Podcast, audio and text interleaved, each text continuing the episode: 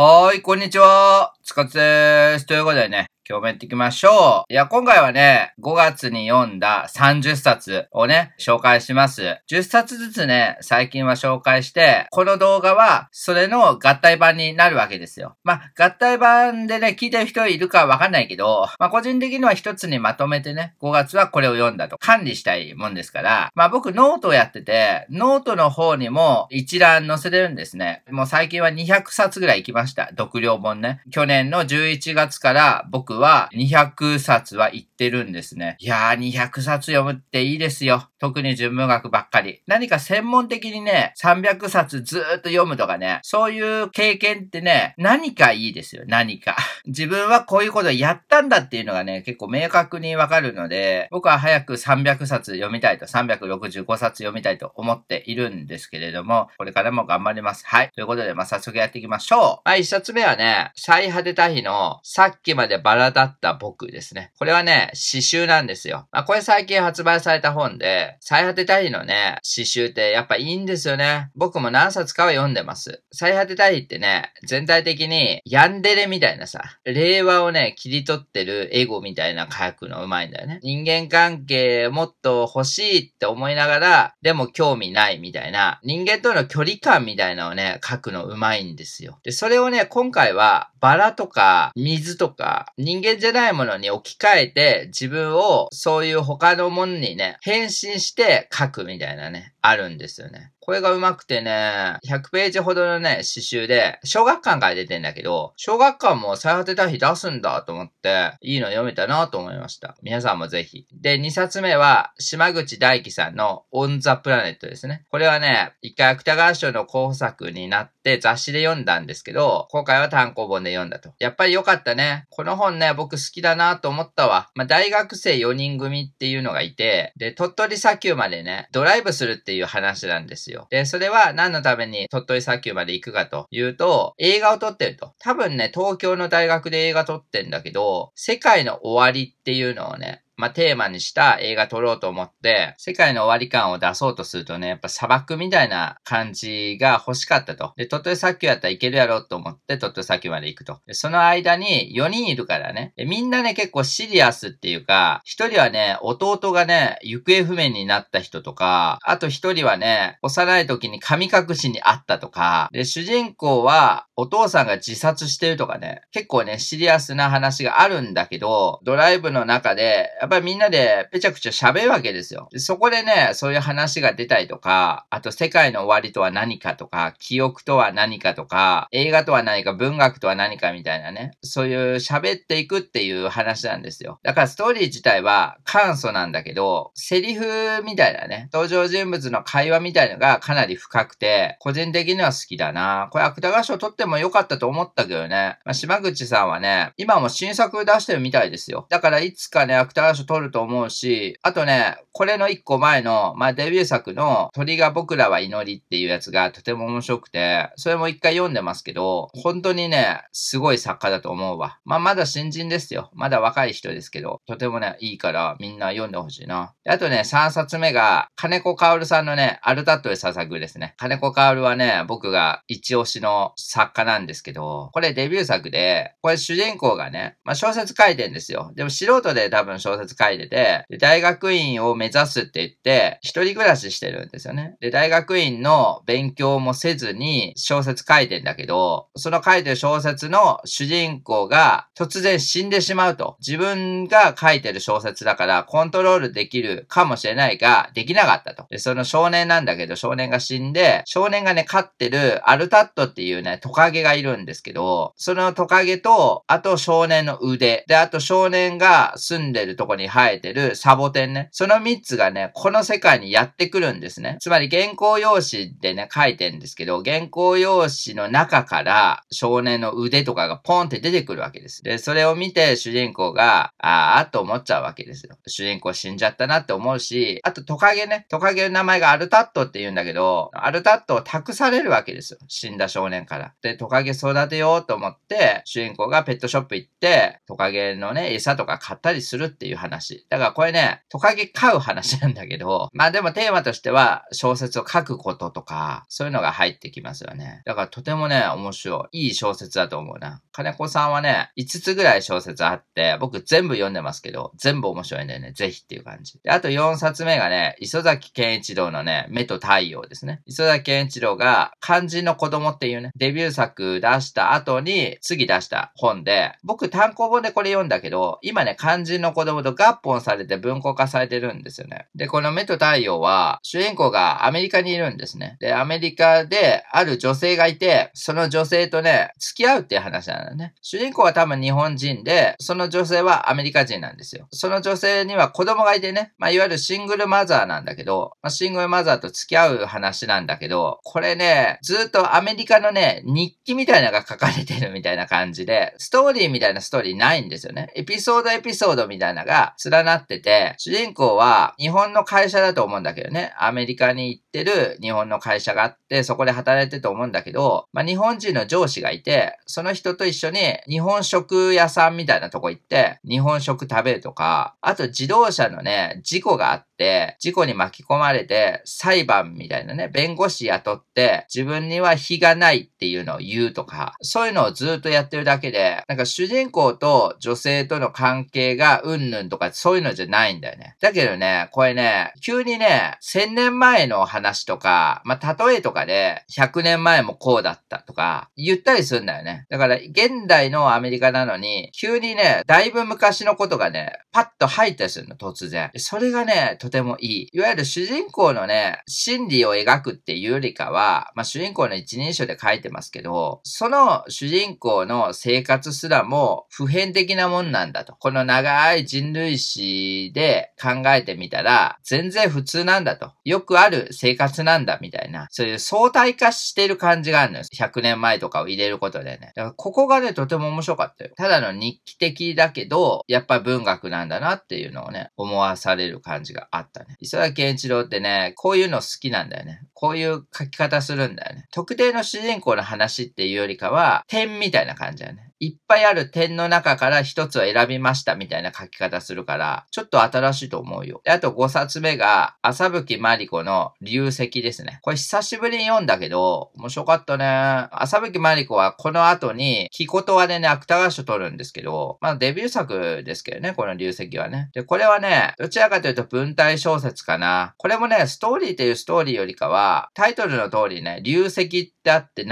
れる後って書くんだけど、流れていくんですよね。で、最初ね、神官みたいな、ある人がいて、ふらふらーとね、祭りのところに行くんですよ。で、祭りのとこ行って、神官がね、儀式みたいなやってんですよ。その時に、あなたはこんなとこにいたの？とか言われて、次はあなたの番よとか言われて、その人も儀式の格好させられて踊らされるんですね。でも、その人は、まあ、記憶がないのかわかんないんだけど、てか全体的にね、夢の話みたいな感じで、主人公はね、なんかぼんやりしてんだよね。その儀式に参加して踊らされて、で、次になると主人公変わってんだよね。で、変わってて、次ね、川下りのね、渡し船の人になってんだよね。で、その人はね、昔、女房とか家族とかをね、一回殺してんですよね。で、殺して逃げてきて、逃げた先で渡し船やってるみたいな人なんですよ。だからね、現代じゃないのかもしれないね。なんか昔の話かもしれないけど、そういう話の後に、また話が変わって、今度はお父さんみたいなね。で、子供がいて、子供の発達が遅れているのよ、とかいう奥さんもいて、奥さんと喋るっていう旦那さんの話とか、コロコロ変わっていくんですよ。言葉がいいね。僕これ文庫本で読んだんですけど、絶対読むなら文庫本ですけど、単行本はね、流石だけしかなくて、文庫本には流石とね、EH だったかなっていう短編一つ入ってて、あと解説と、あと対談も載ってんですね。堀江敏之の対談と、横田犬彦の解説あるんですよ。豪華ですよ。文庫本はとても豪華なんだけど、まあ、その中に書いてるけど、浅吹まり子って、古典のね、能とか狂言とかを読むみたいな書いていてて、だから昔のね、古い言葉とかが、ポッと入ったりするのよ、本文に。だからそこがいいわ。言葉のセンスみたいなをずっとやってるっていう感じ。ストーリーよりかは、詩的なところを挑戦してるっていう小説かなと思うね。これもめっちゃいいよ。で、あと6冊目がね、山下澄人のね、月の客ですね。これも変な小説だったね。まあ、山下澄人らしいと思ったけど、これね、ある少年がいて、少年はね、なんか家を飛び出して洞窟で住むんですよ。で、これ現代の話っぽいね。テレビが出てくるから、まあ比較的最近だと思うよ。昭和ぐらいかもしれないけどね。洞窟でね、犬と住むんですよ。犬はね、いつも1匹なんだけど、2代目か3代目かなんかで、1回死んでんだけど、また犬が来るんですね。死んだら、そのたんびに犬がやってきて、一緒に洞窟で暮らすんですよ。で、そこにね、ある女の子もやってきて、2人でね、住むんですよ。男の子と女の子なんだけど、後にね、大きくなっていくと、男の子はね、見せ物小屋に行ったりするんだよね。で、犬少年かなんかになって、犬とね、喋れるんですよ。喋れるというか、わーんとか言ったら、犬もわ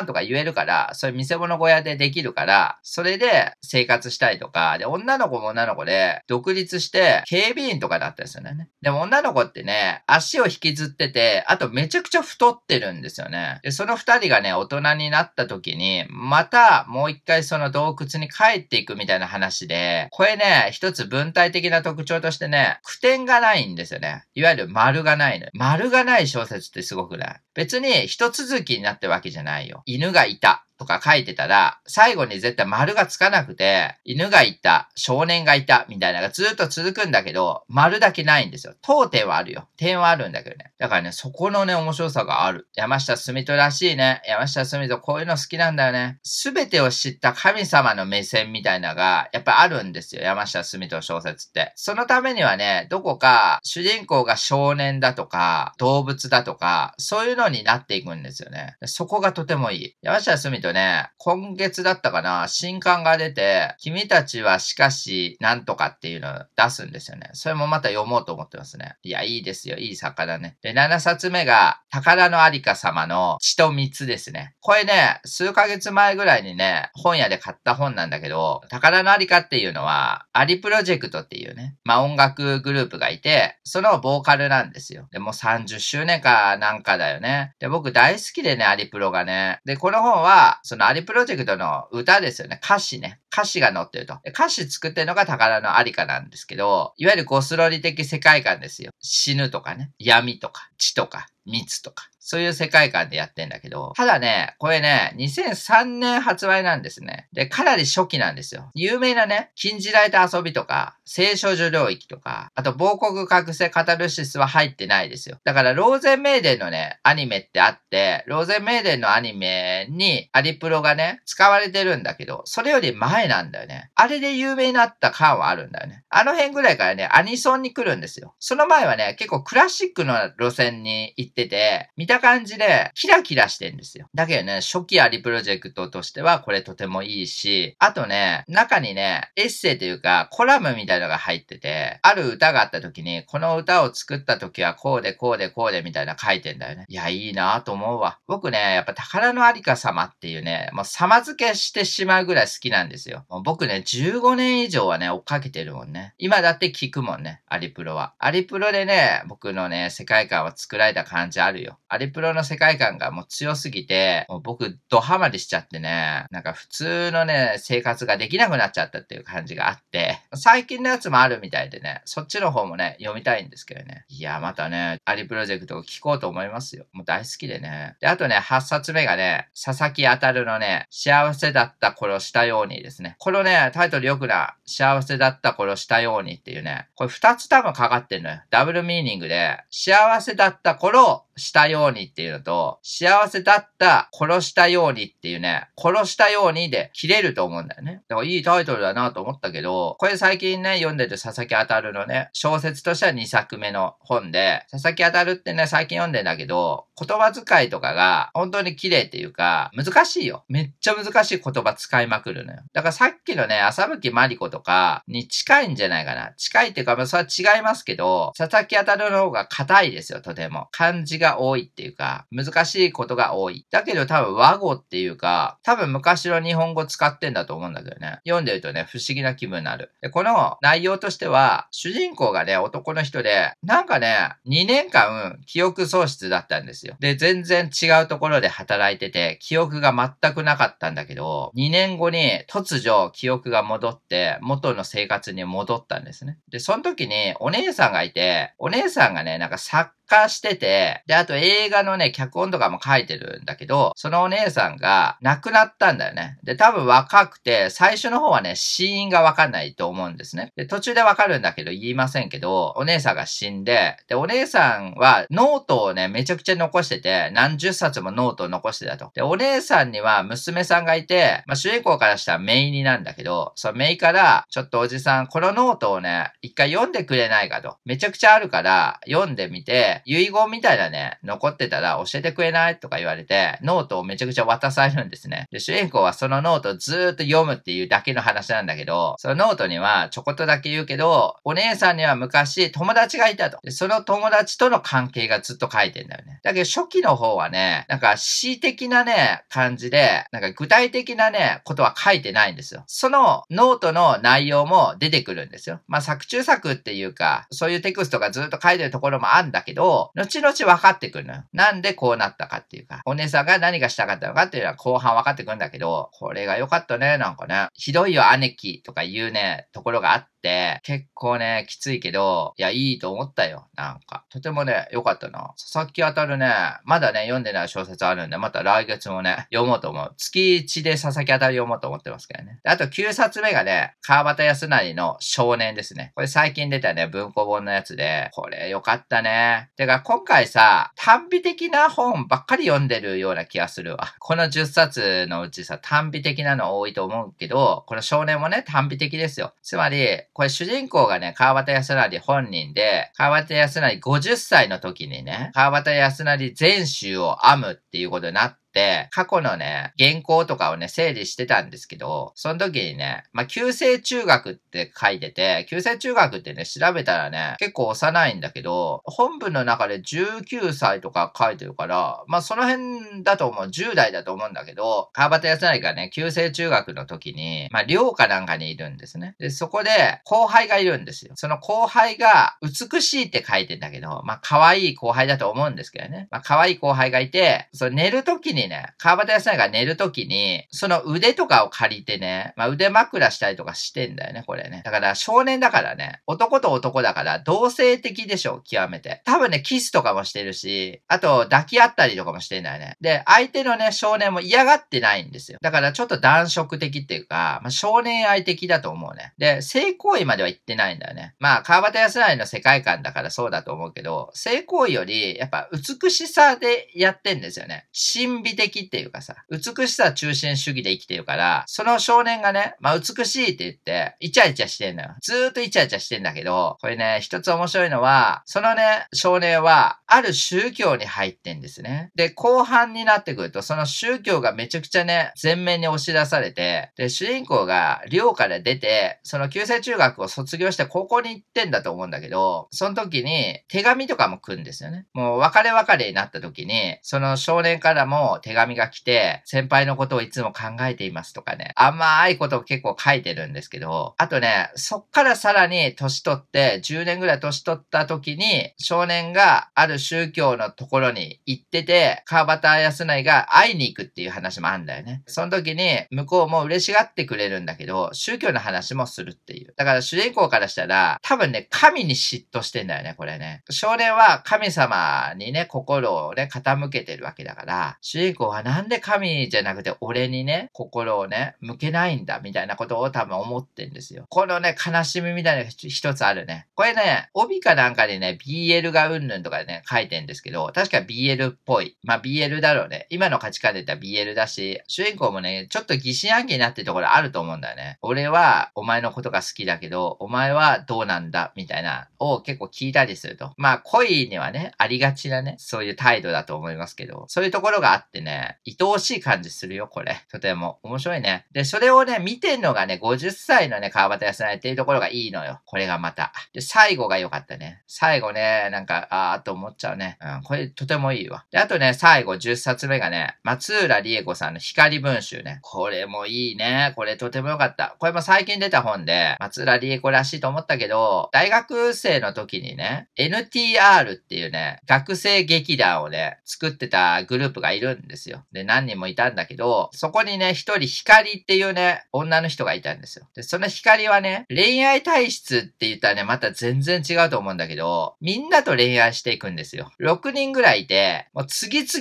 に恋愛するんですよ。恋愛っていうかね、なんか魅力的で、光っていう人がね、めちゃくちゃ魅力的で、相手からね、いや、君のことが好きだとか言って、じゃあ付き合いましょうとか言って付き合うわけ。でもね、光もね、分かってるのか、長続きはしないと。もう1年もね、多分続いてないんじゃないかな。で、あとね、光はね、同性愛もありなんだよね。で、女からも多分モテるから、男からもモテるし、女からもモテるから、その劇団にいるね、まあ、6人ぐらいの人から、みんなと付き合うみたいな、そういう話なんですよ。で、それで、そのね、もう劇団も解散して、今の時間的には、もうそっからもう10年以上経ってんですよね。で、それぞれが活躍してんだけど、その劇団のね、まあ、一番偉いさんがね、あることがあって死んじゃったと。亡くなった時に、その座長みたいな人がね、書いてたね、一つの文章があると。で、戯曲なんですけど、その戯曲が未完成だと。で、それは昔の NTR のことが書いてあったと。で、光のことが書いてあったと。で、それを見た劇団員たちが、一つのね、文章をね、まとめようじゃないかと。光のことを書いていこうって言うんですね。で、光はもうね、海外に行ったのか、誰とも連絡取れないんですね。でも、みんな光の思い出があると。だってみんな付き合ってたんだから。だから、その、それぞれの6人ぐらいの人が、光について書いた文章が載ってると。これが光文集なんですけど、光がいかに魅力的だったかと。でもこういうところもあるし、こういう面もあると。だから私はこういうことで別れたし、でも今でも光のことが好きだみたいな人とかもいっぱいいるわけですよ。光とどんなことをしたのかとか、他のメンバーとの関係性とか、ずっと書いてるんですよ。これが面白いね。劇団の名前がね、NTR っていうのが良くて、今ね、NTR って言ったらもうネトラレですよ。中にもね、ネトラレるっていうね、言葉出てくるから、作者は多分ね、ネトラレを意識して書いてると思いますけど、いわゆる光っていうのはね、みんなと寝てるわけだから、一種のネトラレみたいなことではあるんだよね。だけどね、光もね、悪いやつじゃないのよ。サークルクラッシャーじゃないのよ。ある種のサークルクラッシャーでもあるが、でもみんなからしたら、あいつはいいやつだったよとか言うぐらいのいいやつなんだよね。劇団引っ掛け回してもいいんだけど、でも、最終的にはなんか、みんなから好かれてたみたいな、そういう人なんだよね。だからかなりね、面白い。光は光でね、光の思いみたいのがあって、いろんな気持ちがあるわけですよ、複雑な。ここがとても良かったですよ。うん、面白いなと思いましたけどね。11冊目は、大谷明さんのババヤガの夜ですね。これ面白かったね。大谷明さんってね、僕初めて読んだけど、なんかすごいなと思ったわ。これはね、ハードボイルドな感じで、主人公がね、ある女の人がいるんですよ。で、その人はね、暴力が好きっていうか、体を鍛えてたりとか、あと武道みたいなのやってるんですね。で、人と戦うことが好きなんですよ。まあ、よく少年漫画とかで ありそうな感じだけどね。で、その人は女性で、たまたまね、ヤクザのね、人とね、喧嘩するんですね。その人は強いんだけど、ヤクザは数が多くて、捕まっちゃって、だけど、ヤクザの親分みたいな人は、お前はなかなか見応えがあるみたいな感じで、一つね、仕事を任されるんですね。で、それが、親分の娘さんがいて、まだ学生なんだけど、そのボディーガードをしろって言われるんですね。で、主人公はね、最初は嫌だったんだけど、そのお嬢さんと結構話をしたりすると、気が合うっていうか、環境がね、お互い違いすぎて、逆に興味が出てきて、仲良くなっていくんだけど、途中でね、そのお嬢さんのね、お母さんっていう人がいて、親分の奥さんなんだけど、若い幹部とね、逃げたっていうか、駆け落ちして、今いないんですね。でもその人が見つかったってことで、お前もちょっと探しに行けとか言われて、主人公が行くんだけどっていう話ね。いや、これね、一つね、まあ、上術トリックって言ったら怒られるけど、一つのどんでん返しっていうか仕掛けがあるんですね。でそれがね、面白かったね。その仕掛けがね、なかなかね、ほっ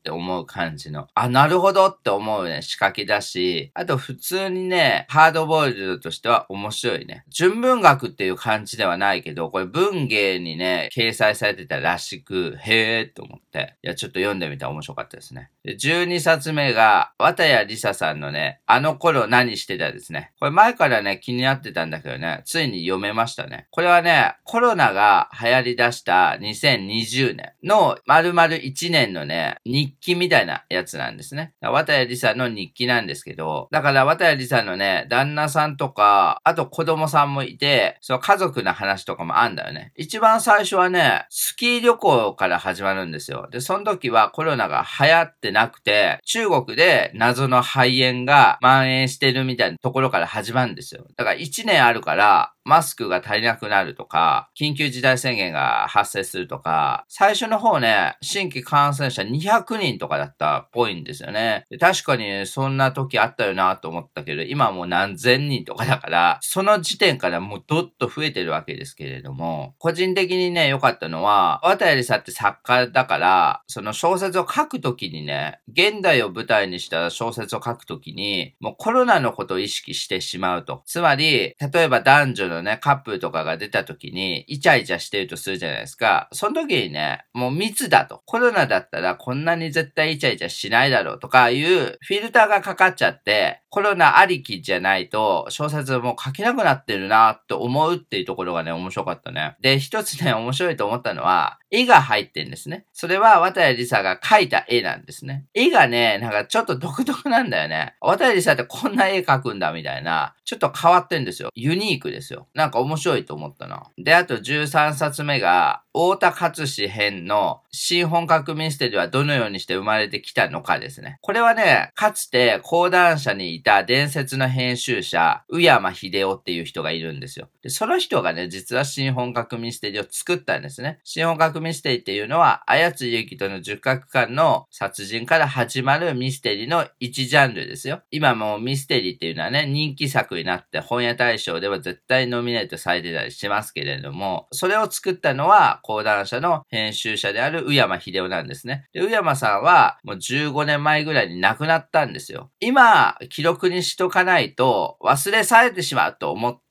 この太田勝志っていうね、この人も昔講談社の編集者だったんですね。この人が、宇山秀夫のね、思い出、記録を残そうと思ってこの本を作ったらしいんです。で、これは50人以上の作家人がいて、その人に宇山秀夫との思い出を書かせてるんですね。50人の作家ってなかなかすごくて、まあもちろんミステリー関係者もいますしね、綾辻ゆきと阿比子竹丸、歌の翔吾とか、あとおついちとかね、あ、こういうところ実は関係あったんだとか思ったりしますね。メフィスト賞も宇山さんが作ってるし、講談社ノベルスも宇山さんが作ってるんですよ。僕ね、ドンピシャ世代で、僕ね、もうノベルスをずっと読んでた時期ありましたからね。めちゃくちゃ持ってたもん、講談社ノベルス。大好きでね、講談社ノベルスの背表紙に書かれたさ、犬のさ、キャラクターいるでしょ。パイプ加えてる犬のキャラクター好きだったもんね。めちゃくちゃ好きな時期あったんですけど、これ読んでるとね、その時の思い出がね、思い出されてね、いやー、あの時すごかったなと思った。今全然ミステリー読んでないけど、当時のミステリー熱はね、僕すごかったね。今、講談社のね、ミステリーってね、なんかね、講談社大河とか、他の出版社から出たりとかもあるから、当時のね、講談社一強みたいな時代はね、もうなくなったような気がするんだよね。あの時はやっぱ僕好きだったんだけどね。まあ今の方がね、めちゃくちゃミステリーあるから、もう十角館の殺人なんかね、もう古典と言われるぐらい、まあ全然今でも売れてますけど、もっと最新のね、作家とかいますからね、今の方がいいのかもしれないですけどね、もちろんね。で、14冊目がね、尾崎世界観のね、私語とですね。尾崎世界観ってね、クリープハイプっていうね、音楽のバンドのボーカルやってる人なんですけど、小説も書いててね、一回芥川賞の候補になってますけど、その人の歌詞詩集なんですね。歌詞もね、この人が作作ってるみたいで、インディーズの時代からね、最新作まで歌詞がね、いっぱい載ってんですけど、僕ね、実はクリープハイプ聞いてたんですよね。クリープハイプのメジャーデビューの時かな。それのアルバムね。で、1個目のアルバムと2個目のアルバムは、実はそれずっと聞いてたんですよ。めちゃくちゃ好きだったんですね。なんかね、僕がね、大学院行ってた時に、同期のね、人がクリーパーハイプ好きだっていうことで、なんかわかんないまま CD 借りて、ずっと iPhone に入れてたんですけど、最初聞いてなかったんだけど、たまにね、聞いてたら、ハマっちゃって、で、次のアルバムを借りようとか思って、ツタヤさんがなんかで借りて聞いてたんですよね。いや、よかったよ。なんか別れの曲多いよね。別れっていうか、めめしい男のイメージあるんだけどね。めめしい男が主人公で、恋とエゴみたいなところやってるイメージあるんだよね。いや、そこがいいと思うよ。切ない感じもあんだけど、青臭い感じもあって、僕はそののね、世界観にハマった。尾崎世界観の世界観にハマったんだけど、だからこのね、仕事読んでると、あ、懐かしいなと思って。今ね、もう iPhone から消えてんですよ。僕の iPhone ね、容量いっぱいいっぱいで、たくさん音楽を入れてたんだけど、もう抜いちゃった曲たくさんあってね、また入れたいと思ってんだけどね。だからね、これ読んだ時にね、懐かしさを覚えましたね。で、15冊目が、長井美美さんのね、ミシンと金魚ですね。これはね、スバル文学賞を取ってた作品で、この前のね、三島由紀夫賞の候補にもなってましたけど、まあ、おばあさんの話なんですね。ちょっと認知症が入ったおばあさんが主人公で、筧さんって言うんだけど、その人が今介護を受けてると。ヘルパーさん来たりとか、あと施設に行ったりとか、あるんですよ。で、筧さんはね、もうね、お年だから、昭和のね、本当に昔のめっちゃ時代だなって思うような過去話あるんですよ。結婚とかもね、ややこしくて、旦那さんがね、いるんだけど、旦那の前にもう一個旦那がいて、みたいな、ややこしいことがあったりとか、あとね、子供もね、結構ややこしくて、一回亡くなってたりとか、あと旦那におろせおろせとか言われ続けたんだけど、おろさずに産んだ子供もいるとか、主人公の家計さんね、人生なかなか辛いんですよね。もう、旗から見てもね、いや、これはしんどい人生だなって思う人生を送ってきてるんだけど、今結構もう認知症になってて、昔のことがね、わからないっていうか、今のね、状況もわからないみたいなことがあるんですけど、ふとしたきっかけでね、自分の人生を語り出すっていう形なんですよね。これ話変わるけど、結構僕、老人のね、話をね、聞く機会って結構あったんですよ。やっぱりね、まあ、全員とは言わないよ、もちろんね。でもまあ、人はっていうのもどうかと思うが、自分のね、話を聞いてほしいっていうね、人多いと思うんですよ。僕のね、おばあちゃんもいるんですけど、話聞いてくれって言うんですよ、絶対。で、僕ね、ずっと話聞くんですよね。やっぱりね、ちょっとボケてきたりりとかすると、それおかしいおばあちゃんとか言う人とかいるでしょ。で、この中にもあるけど、やっぱヘルパーさん的なね、こととか、あと医者とかにも、あなたおかしいよとか言われたりするんだよね。いや、確かにね、客観的に見たらおかしいよ。そう、論理的には変だと思うけど、それをね、もう変だったら変のまんま話を聞いてあげるとかね。そういうことはね、やっぱ必要だと思うんだよね。意外とね、おじいさんおばあさんになってくると、話を聞いてくれる人っていないんだと思うんだよね。こ中には出てくるヘルパーさんでいいヘルパーさんがいたりするんですけど、その人は話聞いてくれたりとかするんだと思うんですけど、例えば、オラオラで一人イグモとかさ、あれもおばあさんの小説だったけど、意外とね、おばあさんおじいさん小説みたいなね、あるっちゃあるし、ないっちゃないんだけど、増えてきてもいいと思うんだけどね。面白いね、高齢者小説ね、読みたいなとは思いますよ。で、16冊目が、桜庭和樹のね、少女を埋めるですね。これはね、ね最高の文学だったね。問題作なんだけどね、これね。これは単行本になってるけど、雑誌掲載時の時、だいぶ問題になった作品で、これね、僕よくわかんないけど、桜庭和樹って、もともとエンタメの人で直木賞も取ってるし、もともとゴシックとかでね、ライトノベル出身とか言われたりするんだけど、その人が、まあ、文学界って言って、純文学の雑誌にね、載せてたね、表題作、少女埋めるってあるんですよ。で、これね、詩小説なんですね。お父さんが、まあ、高齢で、もう2週間後ぐらいに亡くなるっていうことをね、まあ、お母さんから聞いて、出身が鳥取らしいんですけど、鳥取までね、帰るんですよ。桜庭和樹は東京に住んでるからね、作家業やってるわけだけど、作家もなかなか忙しいらしいんですよ。まあ、売れっ子でしょうからね、桜庭和樹はね。で、ちょうどコロナの時期で、東京でね、めちゃくちゃ感染者多いのに、鳥取帰るのもどうかなとか思うんだけど、まあ今見逃すとね、もう死に目に会えないってことでパッと帰るんですよ。まあ実際お父さんが、まあ亡くなってしまって葬式まであげるんですけど、この本は3部作になってて、一つが少女を埋めるなんですよ。で、さっき言った話で。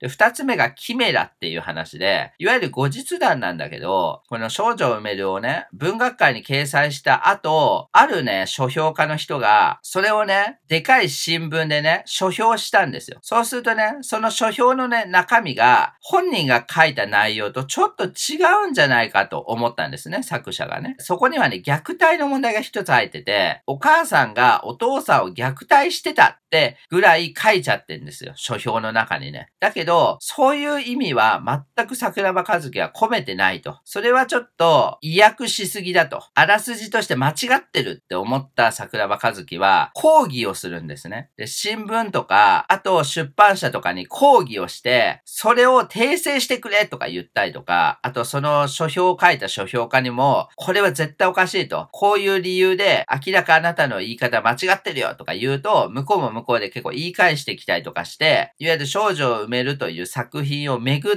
た批評ね。まあ、批評というか、評価っていうか、それをめぐる周辺の話が書かれてんですよ。つまり、入れ子構造みたいになってて、これドンキホーテみたいな感じで、ドンキホーテって一部と二部があって、一部はドンキホーテの話なんだけど、二部になると、一部のことがもうすでに本になってて、周りの人たちはその本を読んでるっていう、その入れ子構造になってんですね。で、少女埋めるもそうで、一部は文学館に掲載されてみんな読んでるっていう段階がもう2部になってて、で、これ3部にも言えるんだけど、2部でいろんんな問題があって、いろんなところに掛け合って新聞社にも訂正をね、書いてもらうとか、いろんなことがあって、った後日談がまた3部になるんですけど、だからね、これ文学をめぐって書かれた文学みたいなことになってんですね。いや、これ結構ね、面白くて、リアルがね、入ってきてるでしょう。だから一種ね、変な小説ではあるよ。まあ、ほぼ実話みたいな感じで読むと面白いし、書評のね、問題点みたいなのが挙げられてて、僕だってね、全然影響力ないかもしれないけど、YouTube でね、勝手にこういうことやってんだから、間違ったあらすじとかをね、言っちゃいけないと思いましたけど、じゃあ、あらすじはどうやってまとめたらいいかとか、あらすじと解釈をどうね、分けるか分けないかとかいうね、ところも言及されててね、文学理論としてね、とても面白いし、いろんな関係者リアルにいるからさ、面白いとか言うとね、結構あれなんですけど、でもね、やっぱ面白いと思った。一冊の本としては、かなり面白かったですね。で、17冊目が、岸正彦先生のリリアンですね。もう岸正彦先生は、ビニール傘と図書室を読んでるんですね。で、リリア初めて読んだんですけど、よかったね。岸間彩子先生ね、大阪のね、話ずっと書いてんですけど、これもね、大阪の話でね、主人公ね、ジャズのね、ベーシストをやってて、いわゆる音楽関係者なんだけど、別にね、めちゃくちゃ売れてるっていう人じゃないんだよ。そういうね、大阪のね、バーとかに行って、ベースとか弾いて、それでお金もらってるみたいな人なんですよ。で、35ぐらいだったと思うんですけど、で、その人がね、たまたまね、まあ、水商売のお店に行った時に、ある女の人がいて、なんか気に入っちゃって、で、その人もなんか主人公のこと気に入って、まあ最終的に同棲するぐらいまで行くんですけど、で、その人はね、もう40歳ぐらいなんですよ。だから結構ね、年齢層は高いんですけど、まあその二人の恋愛話みたいなことですよ。で、その二人で万博公園に行ってね、万博公園ってね、僕ね、ほとんど行ったことないんだけど、夜になったら閉まるらしいんですね、万博公園ね。だけど、その二人で隠れてね、どっかに隠れて、夜になって閉まるのに、ずっと居残って二人でね、空見上げて、こういうことあったよね、とか言って、昔のこと話す的なね、そういうことをするっていうエピソードとか、なんか主人公って、ダイビングかなんかするのが好きで、海の中に入るの好きなんですけど、地上のね、大阪の街も、なんか海みたいだなって思うんですよね。これ結構変わったね、観点だと思うんだけど、なんか小学生たちがね、どっかでたむろってたりするじゃないですか。それ見てね、あ、なんか魚みたいだな、とか思ったりするのよ。なんかキラキラ、まあ、看板とか、あとネオンが光ってたりすると、ああ、なんかサンゴ礁みたいだな、みたいなさ、海の光の輝きみたいだな、とか思ったりするんだよね。だから多分主人公の男の人はね、海に住んでんだと思うんだよね。海に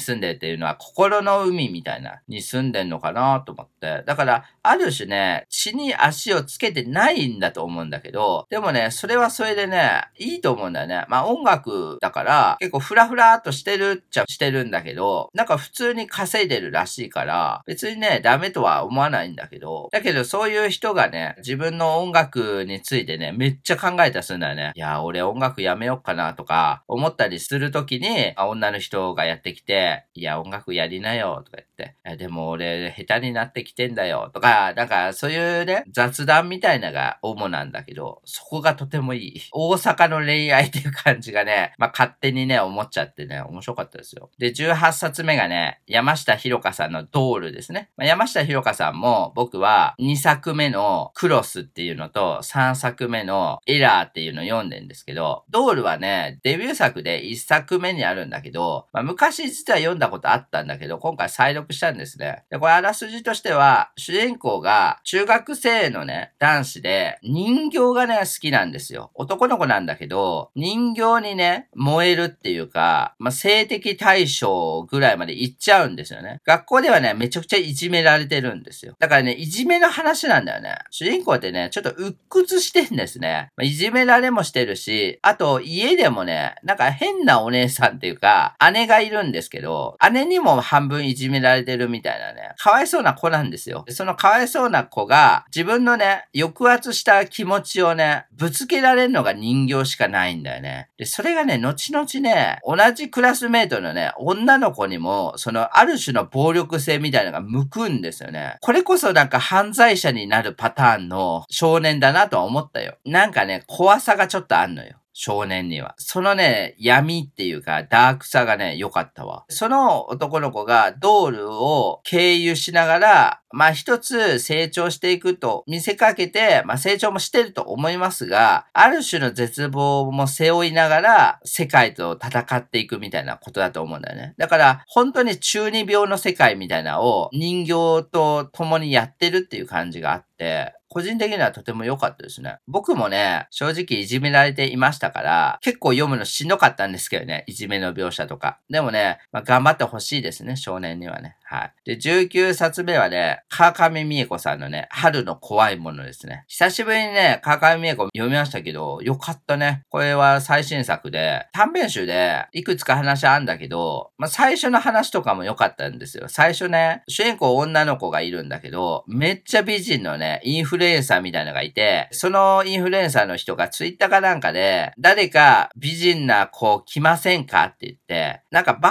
ーなのかな？なんかどっかに集まって、金持ちの連中が来るから、美人の人たちは、いわゆるギャラをね、もらって、男の人と飲むみたいなことをするので、暇がある人は連絡してきてねとか言われて、主人公はちょっとね、顔に自信あるんですよ、自分の顔に。今回いけるかなと思って、その人に、まあツイッターでダイレクトメールしたら、面接があるって言われて、その面接にクリアしたらそのギャラ飲みいけるんですね。で、その面接に行くっていう話なんだけど、いや、これで、なんていうのかな、現代のね、ルッキズムのエゴみたいなところをやってんだと思うんですけど、あの、よかったよ、とても。なんか心折れる感じがあってよかったし、で、あと最後の話がね、やっぱ面白くて、主人公はね、結構貧乏で、貧乏ながらにアルバイトしながら、あと小説を書いてデビューしたいと、新人賞を目指して頑張ってんですよ。その人とね、シェアハウスしてる女優志望の女の子がいて、この子はね、実家が金持ちで、めっちゃ金が入ってくるわけですよ、実家から。だけど、真剣にね、オーディションとか行かなかったりするんだよね。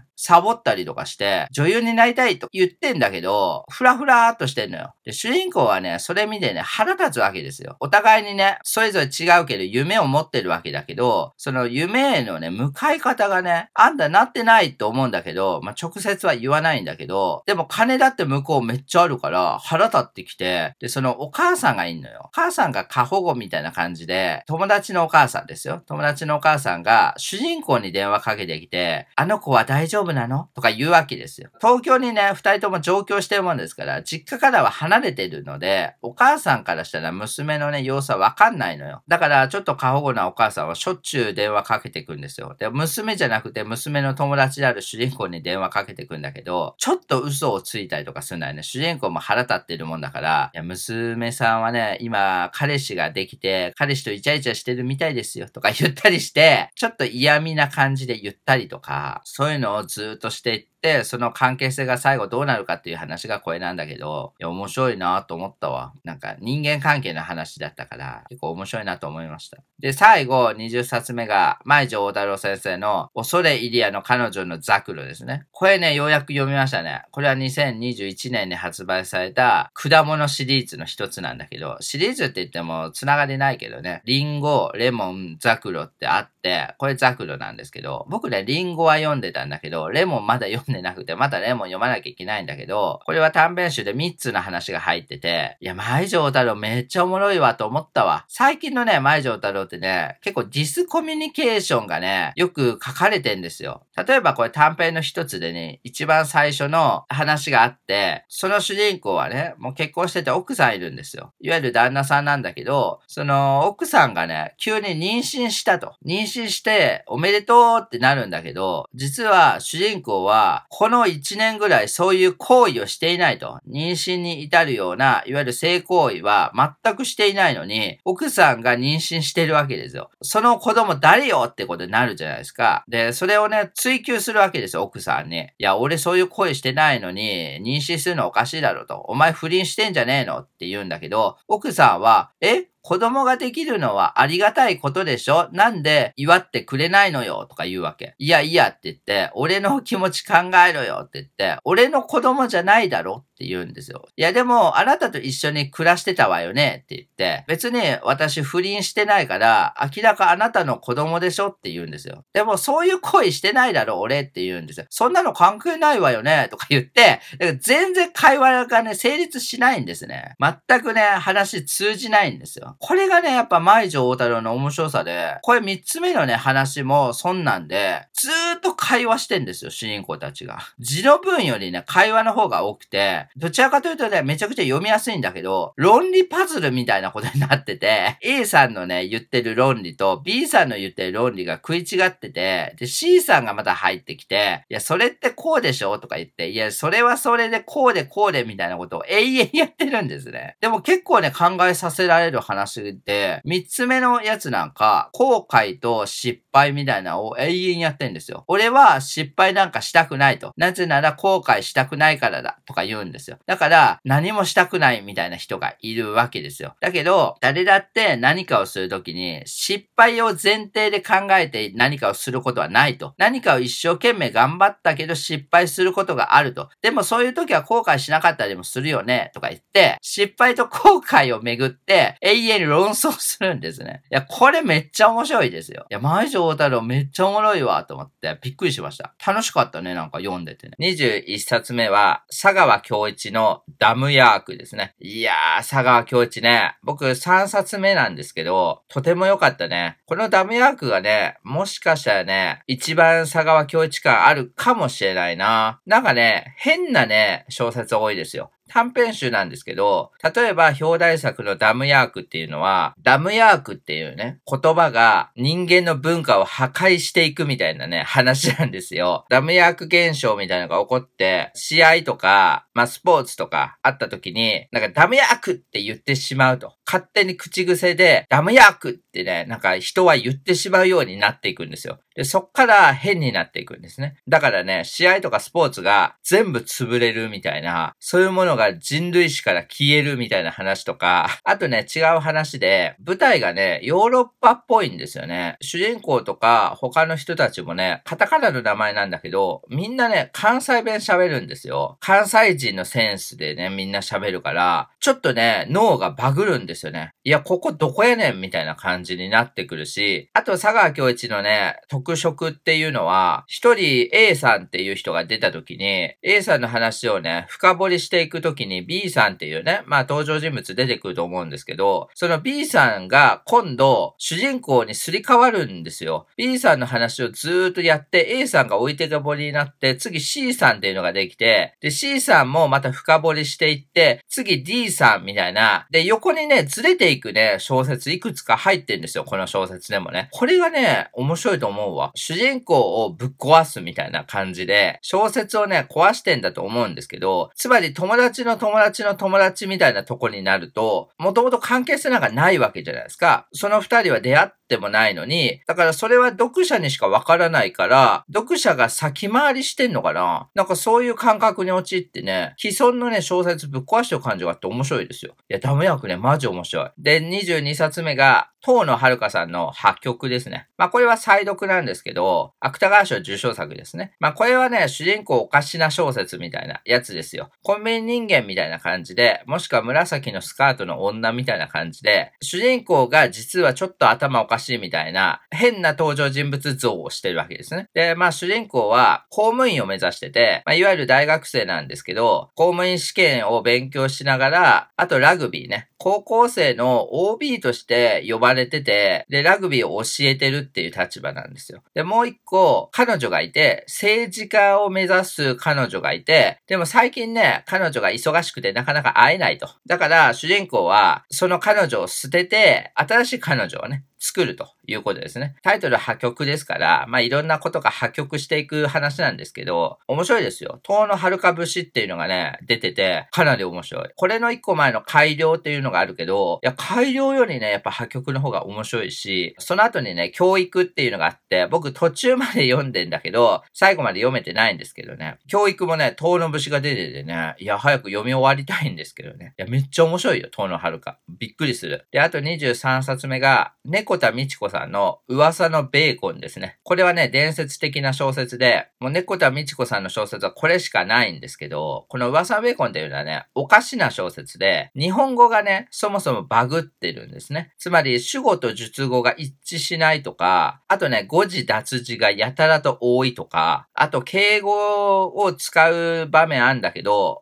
明らか日本語として間違ってってたりとか、そういうね、ストーリーよりかは、外側の小説のね、あり方みたいのをね、壊してるんですよね。しかもそれは天然っぽくて、作者が意図的にそうしたわけじゃなくて、作者のセンスみたいな、なんだよね、これね。これね、なんかのね、新人賞に送られてきて、最終選考まで残ったんだけど、あまりにも日本語として崩壊しているから落ちたんだけど、でもね、その崩壊しすぎてるゆえにね、めっちゃね、変だって言われれて伝説になって、太田出版が単行本化したんですね。で、高橋源一郎がね、やたらと言及するんです。高橋源一郎っていう作家がいて、そのエッセイとかで、噂のベーコンこそ90年代の最高の小説だぐらいまで言ってんだよね。死者の言葉を使ってるみたいなことを言ってますよね。つまり人間の言葉じゃないんですよ。これ。噂のベーコンが使われてる言葉は。で、この小説自体は、ベーコンっていうのが全く出てこないんですね。中身は、フルートの話話なんだよね。主人公の女の子がいて、で、お兄さんがね、フルートやってたんだけど、お兄さんがね、急に亡くなって、で、フルートが残されるんですね。主人公もね、まあ、フルート吹こうかなって思って音楽の勉強とかするんですけど、たまたまね、いとこかなんかの親戚の子がいて、フルートあげちゃうんですね。で、主人公の手元にはフルートがもうなくなって、で、主人公は音楽学校かなんかで入っていくみたいな話なんだけど、ある種主人公はお兄さんのね、遺品ででもあるフルートっていうものに縛られ続けるみたいな。これ短編集でね、他にも小説入ってんだけど、なんか独特のね、偏差があるんですよ。やっぱり僕ね、変な小説好きだから、噂のベーコンめっちゃ面白いですよ。これね、その伝説さゆえにね、めちゃくちゃ高いですよ。アマゾンでは1万円を超えてるんで、入手は不可能と言われてますけど、まあ図書館にね、あったから、図書館で借りて読みましたけどね。で、あとね、24冊目がね、松並太郎さんのね、カルチャーセンターですね。これはね、めちゃくちゃ面白かったよ。今月のね、ベスト1ね、言ってもいいぐらい面白かった。この小説ってね、何が面白いかっていうとね、構成ですよ。とてもね、その構成が面白くて、この小説って3章から成り立ってて、3章っていうのは、まず1章目が、松並太郎くんっていうね、主人公が出てくるんですよ。作者の名前のね、松並くんが出てきて、彼はね、カルチャーセンターのね、小説講座に通ってるんですね。まあ、カルチャーセンターって言ったら、まあ、市民講座的なさ、あるでしょ？ある建物の中に、ある市民講座的な、カルチャーセンター的なやつで、小説講座ってあると思うけど、そこに通ってて、でもね、その時松並くんはあんまり小説っていうのも書いてなくて、一回ね、小説提出するんだけど、結構問題作で、回転寿司を食うだけの小説みたいな出して、他にも小説講座を受けてる人っているから、いや、これ面白くないよとか言われまくるんですね。で、そこでね、西原くんだったかな？西原くんっていうね、同じ講座を受けてる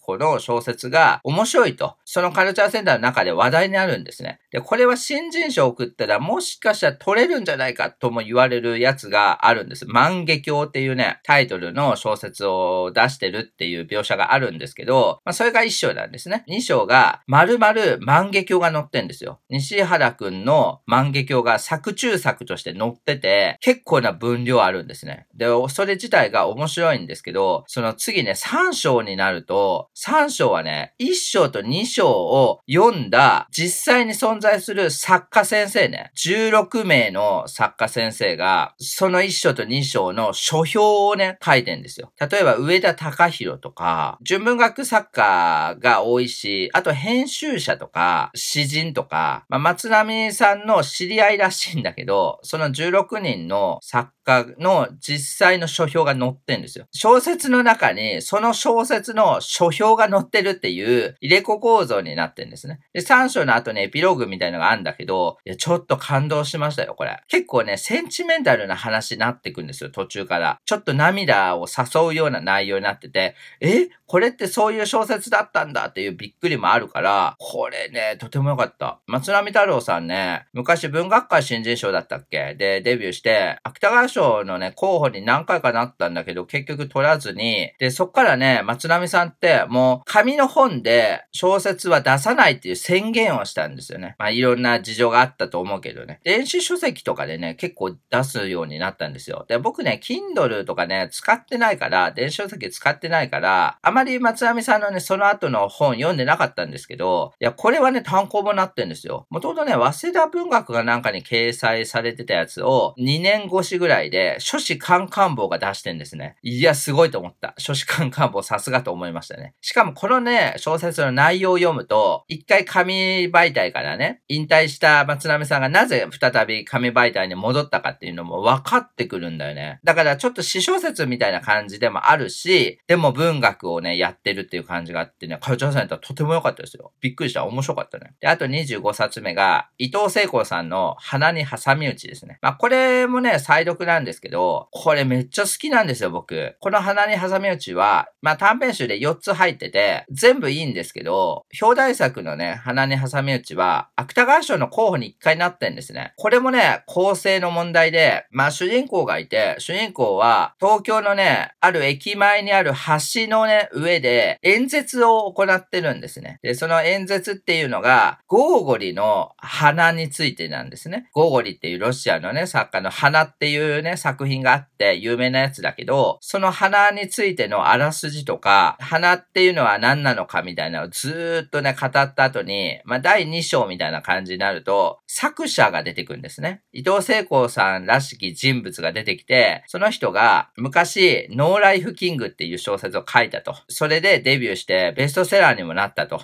実際にあるんですよ。ノーライフキングっていう小説ね。その後に全く小説が書けなくなったと。15年ぐらい書けなくなったなって、、で、その間に、伊藤聖子さんでね、まあ、ある種タレントでもあるから、テレビとかにもよく出てるし、演劇っていうか舞台とかにも出るんですね。その、北郎さんとか、あと竹本直人さんとか、結構有名なね、人たちと一緒に舞台立ったりするんですよ。でもね、伊藤聖子さん途中でね、パニック障害になって、その舞台に出るのもね、しんどくなってくんですね。で、どうしようどうしようっていうね、作者の悩みとか、あと、まあこれタイトルにもあるように、挟み撃ちってあって、これは後藤明生のね、挟み撃ちっていう作品あるんですよ。後藤明生っていうね、まあ日本の作家がいて、挟み撃ちっていう有名な作品あるんだけど、作者は後藤明生が好きで、それも作中に書かれてんですよ。その、後藤明生さんと1回か2回ぐらい会ったことがあると。で、ある大学の講義をね、任されることになるんだけど、そこの大学には後藤明生がいたと。文学部かなんかの教授かなんかに後藤明生がいて、これも一つの縁だなとか思うわけですよ。つながりだなとか思うっていう話があって、その後に三章があって、三章になるとまた橋のね、演説する男とかに戻ってくるんだけど、つまり、これね、ゴーゴリの花っていう作品と、後藤明生の挟み撃ちっていう作品の二つの文学作品に文字通り挟み撃ちになってて、で、作者のある種人生みたいなのも語られるっていう、ちょっとおかしなね、話なんだけど、まあ僕大体ね、作者が出てくる小説好きなんですけど、だからこれ一種のメタフィクションみたいな感じでもあるし、ちょっと不思議なね、小説なんですよ。めっちゃ面白い。あとこの短編集の中にめっちゃ好きなやつがあって、警備員の話ね。これ超好きなんですよ。もう読んでほしいみんな。警備員がいて、主人公のかつての友達だった人が警備員やってんだけど、その警備員してる時に法律とかを覚えて暗記して、で、試験があるからね。法律の試験の勉強してんだけど、それがめちゃくちゃいいみたいな話なんですよ。これ超ね、いい。なんか仏教的っていうか、一種のね、聖なるもの見たみたいな。聖なる愚者みたいな。そういう話だと思うんだけどね。めっちゃいいですよ。超面白い。で、あと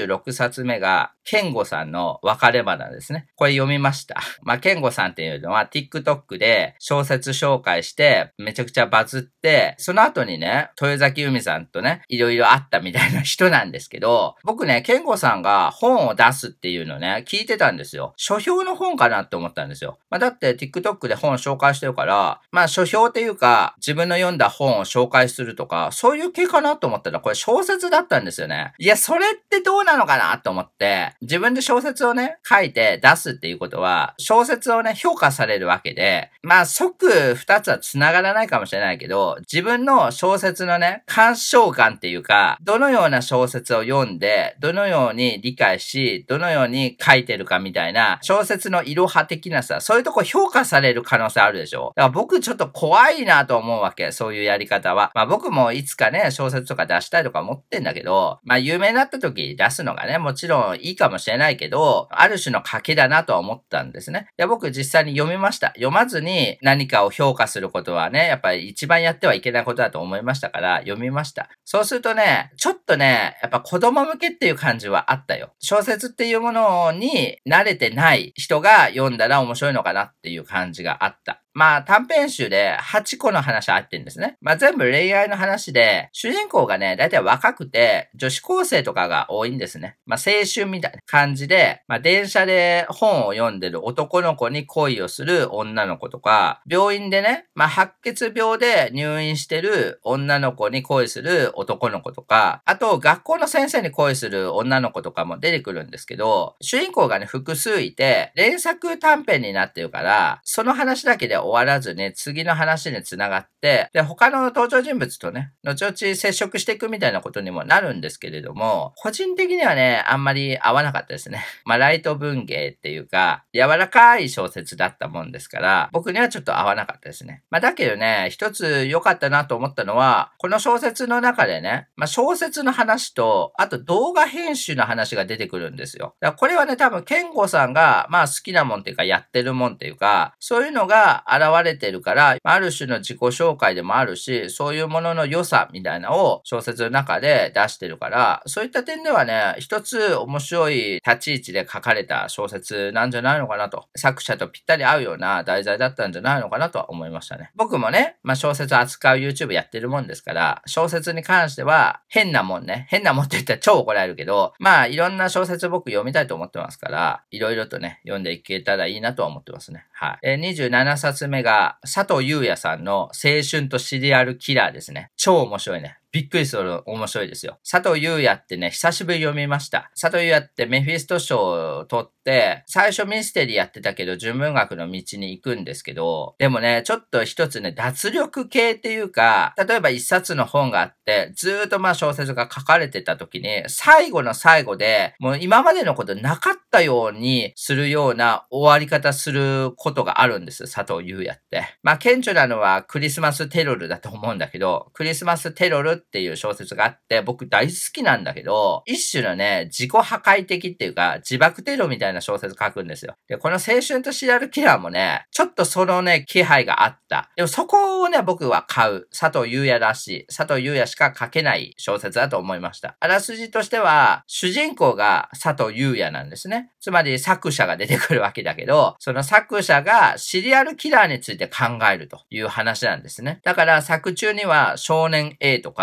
あとと、京都アニメーションの事件とか、あとね、映画のね、ジョーカーってあったでしょバットマンのジョーカーの、ジョーカーが主人公の映画ってあったけど、あれの話とかが入ってくるんですよ。つまり、ノンフィクションの要素がちょっと入ってくる。なんでかっていうと、これ連載されてたらしくて、2年ぐらい連載されてて、その間でね、起こった事件を取り上げたりとか、あと、途中でコロナが発生して、で、コロナが流行るみたいな描写もあるんですね。で、コロナっていうのはシリアルキラーなんじゃないかと。人をめちゃくちゃ殺してるみたいなことを考えたりするんですけど、その結構重いシリアスな話とともに結構軽いんですね、文体自体は。で、主人公の佐藤優也は途中でね、バンドを組んだりするんですよ。で、佐藤優也は35前後ぐらいなんですね。結構でも若いと思うんだけど、もう俺はおじさんだって言って、青春というものをね、味わってこなかったけど、今おじさんになって青春をね、楽しめばいいじゃないかとか言って、いわゆる青春春とシリアルキラーっていうね、二つのことについて考えると。この二つのね、ある種考察みたいのが僕は好きでしたよ。シリアルキラーっていうのは、もう青春をね、謳歌してこなかった人たちがおじさんになって、自分が抑圧されてきた人生を一種破壊的にするのがシリアルキラーなんだみたいなことを言ってんですね。で、はあ、なるほどなと思ったけどね。まあ、永遠のね、中二病と僕は思うんです。佐藤優也のことをね。結構中二病的な小説書いてんですよ。だから、ある種、そういうやっぱ中二病的な発想というか、でもそれがある種の、やはり真実の一つだとは思うから、いや、とても良かったですよ。面白かったですよ。あとね、28冊目が、古川誠さんの4時過ぎの船ですね。まあ、古川誠っていうのは、聖高渡しそうで芥川賞を取った作家なんですけど、まあ、テーマとしてはね、ずっとね、島のおばあちゃんみたいな、そういうのを書く人なんですね。まあ、島っていうのがテーマで、まあ、ある種の離島みたいなところが舞台で、まあ、主人公2人いて、1人はもう認知症をね、もう患ってきているおばあちゃんなんですね。まあ、この前、ミシンと金魚っていうのね、読みましたけどね、まあ、認知症小説の一種ではありますけど、もう一つが、そのおばあちゃんの孫である二人の兄弟ね。で、お兄さんが盲目なんですよね。目が見えないと。で、弟がいて、弟はそのお兄さんの介護をしていると。もう目が見えないから、日常生活するのに手伝ってあげてるという二人が出てきて、二人は関東に住んでるんですね。まあ、もともとね、その島出身だと思うんですけど、今は関東で暮らしてて、もう大体30歳ぐらいなんですけど、弟はね、無職なんですよ。まあ、お兄さんの介護をしなきゃいけないっていう一種の言い訳を持って、もう働きたくないみたいな感じで、無職なんですね。まあでもそういう生き方もありだと思うんだけど、でも本人は周りのね、人たちに今何してんのとか言われるとね、無職とか言えないんですよね。ちょっと恥があるんですよ。で、お兄さんはプログラマーかなんかやってて、耳で、まあ音声とかを聞いてプログラムするみたいな感じのプログラマーになってて、だからお兄さんの方が働いてて、まあお兄さんの給料と障害年金とかで多分もらってると思うんですけど、それで暮らしてるんですですね。で、そのおばあちゃんの話とね、これね、結構パラレルで起こってて、二人主人公で交互にね、書かれてるんですけど、おばあちゃんがもう半分ボケてきて、なんかメモに、ミノルが4時過ぎの船で帰ってくるっていうメモがあったんですね。ミノルっていうのはその兄弟の一人なんですけど、関東に行ってたその兄弟が島に帰ってくると。半分ボケてるから、あれ、ミノルって帰ってくるんだよね？とか言って、港までね、歩いて迎えに行くってっていう話なんですけど、それとね、兄弟視点に移ると、もうおばあちゃんはね、亡くなってんですね。おばあちゃんが亡くなって、そのおばあちゃんが住んでた島のね、家を整理整頓しなきゃいけないと。そのために、兄弟と、あと、お母さんね、おばあちゃんからしたら娘になるわけだけど、お母さんと息子二人が島に行くっていう話なんですね。だからその時間軸ではおばあちゃんは死んでんだけど、もう一個のおばあちゃん軸の話で、まあおばあちゃんはそれは生きてるんですね。だから二つのね、時空を行き来してるんですよ、これ。まあ時空っていうか空間は一緒だけどね。その島が舞台だけど、その二つをパラレルにしてずっと書いていくというところの面白さがありましたね。で、最後の一文ね。まあ十角館とかでよく最後の一文で感動みたいなのありましたけど、まあ結構僕はこの4時過ぎの船で最後の一文は感動しましたね。ああ、いい話だったなと思いました。で、あと29冊目が、小川栄太郎さんの作家の値打ちですね。まあ、これはね、まあ、賛否両論ある本っていうか、まあ、でも試みとしては僕はとても面白いと思ったんだけど、これはね、小説じゃなくて、小川栄太郎っていう文芸評論家がいて、その人が、まあ、今現代作家ね、現代作家100人。で、100人っていうのは、純文学作家50人とエンタメ作家50人の合計100人の505冊の本を全部評評価していくと。で、100点満点で評価していくっていう話で、いわゆるブックガイドになってるんですね。もう505冊の本の、まあ、ちょっとした感想がバーって載ってるから、それだけでも価値あると思うんだけど、一つまあ賛否あるところは、この小川栄太郎さんのね、評価が結構辛口で、こんなの小説じゃねえ、みたいなのがずーっと書かれてるんですよ。で、大江健三郎とかね、まあ、高橋源一郎とか、村上春樹とかね、まあ、もしくはエンタメだったら東野圭吾とか、伊坂幸太郎とかね、まあ、いろいろいるんですけど、まあ、100人いるからね、結構な大御所でもね、もうこれはしょうもないと、30点だとか、もう0点だっていうのもありますから、そこがね、なかなか受け入れにくい人もいると思うんです。世間的には評価されてるし、好きな人が多い、ファンが多い作家の本でも平気で0点みたいなのありますから、そこがね、ちょっとね、拒否反応あると思うんです。で、これのね、作家のね、うちの1個前って実はあって、いわゆる福田和也さんって言って、別の人ね、福田和也さんという文芸評論家が最初に作家の値打ちっていうのをやったんです。で、それで確か2000年だったかな、ぐらいに出した本があって、それを引き継いでんですね、これね。福田和也の時から結構辛口でやってんですね、これね。で、僕はね、もう結構慣れちゃったな。昔はね、この本合わないなとか言ってたと思うんだけど、まあ今はね、もういいかと思うし、まあこの人はこういう意見なんだ、みたいな。まあ自分は自分、よそはよそみたいな感じで理解っていうか把握することができるようになったと思いますけど、これね、一つ言いたいのは、これ結構辛口コメントでけなすすことが多いんだけど、めっちゃ褒めるタイプのさ、こういうブックガイドってないのかな ?100 点満点で、この本は150点ですみたいなのがめっちゃ連発されるような、ゆるゆるのブックガイドあったらね、僕めちゃくちゃ欲しいなと思ったな。それこそ僕なんか何でも面白いとか言っちゃうような人間だから、僕そういうの書きたいんだよね。まあツイッターでね、読了本したら絶対ツイートするようになってるから、いつかね、僕の読了本ツイートをまとめたね、本とか出したいな。まあ本っていうか同人誌みたいな、自費出版までいかなくても、文学フリマぐらいでね、なんか売れたらいいなと思ってんだけどね。だからこういうブックガイドってね、あんまりないんですよ。現代文学のブックガイドってあんまないでしょ？現代文学100みたいなやつってないのよ。純文学でやってるのなくないですか？ミステリーとかね、SF とかでは結構あんだよね。ミステリー100とか SF100 みたいなやつってね、ちょくちょく出るイメージあるんだけど、純文学100みたいなないのよ。あるとしても太宰治とか三島由紀夫とか、いやちょっと古いでしょ？みたいな。それこそ平成文学、令和文学みたいなね、やってほしいのよ。いや僕いつか出すって決めてんだけどね。うん、まあ誰か出してください。はい。で、あとね、最後、30冊目が、宇佐美凛さんの推し、もゆですね。まあ、これ再読なんですけどね。まあ、今、この時点では出版されてる、車の娘っていうね、宇佐美凛さんの3冊目の小説があって、で、それをね、まあ、読むために、まあ、この前はカカ読んだんですよ。デビュー作のカカっていうのを読んで、推しもゆはね、雑誌掲載の時に読んでたんで、まあ、単行本で読もうと思って、まあ、読み直そうと思って読んだんですね。で、やっぱ面白かったですね。とても面白かったですよ。これはね、言わずもがなだけど、みんな読んでるかもしれませんが、まあ、主人公ね、女子高生なんですよね。で、推しっていうね、まあ、今アイドルやってるね、昔子役かなんかで、ピーターパンの役やってた子供がいたんだけど、それが大人になって、アイドルかなんかやってんですね。タレントみたいなね。で、好きなんですよね、主人公がね。その推しのために、命を張れるぐらい好きで、専用のね、その推しの言動を記録してるホームページみたいなのも持ってんですよ、主人公は。だけど、その推しっていうのが、フファンのね、人を殴ったっていうね、まあ、スキャンダルな事件があっ、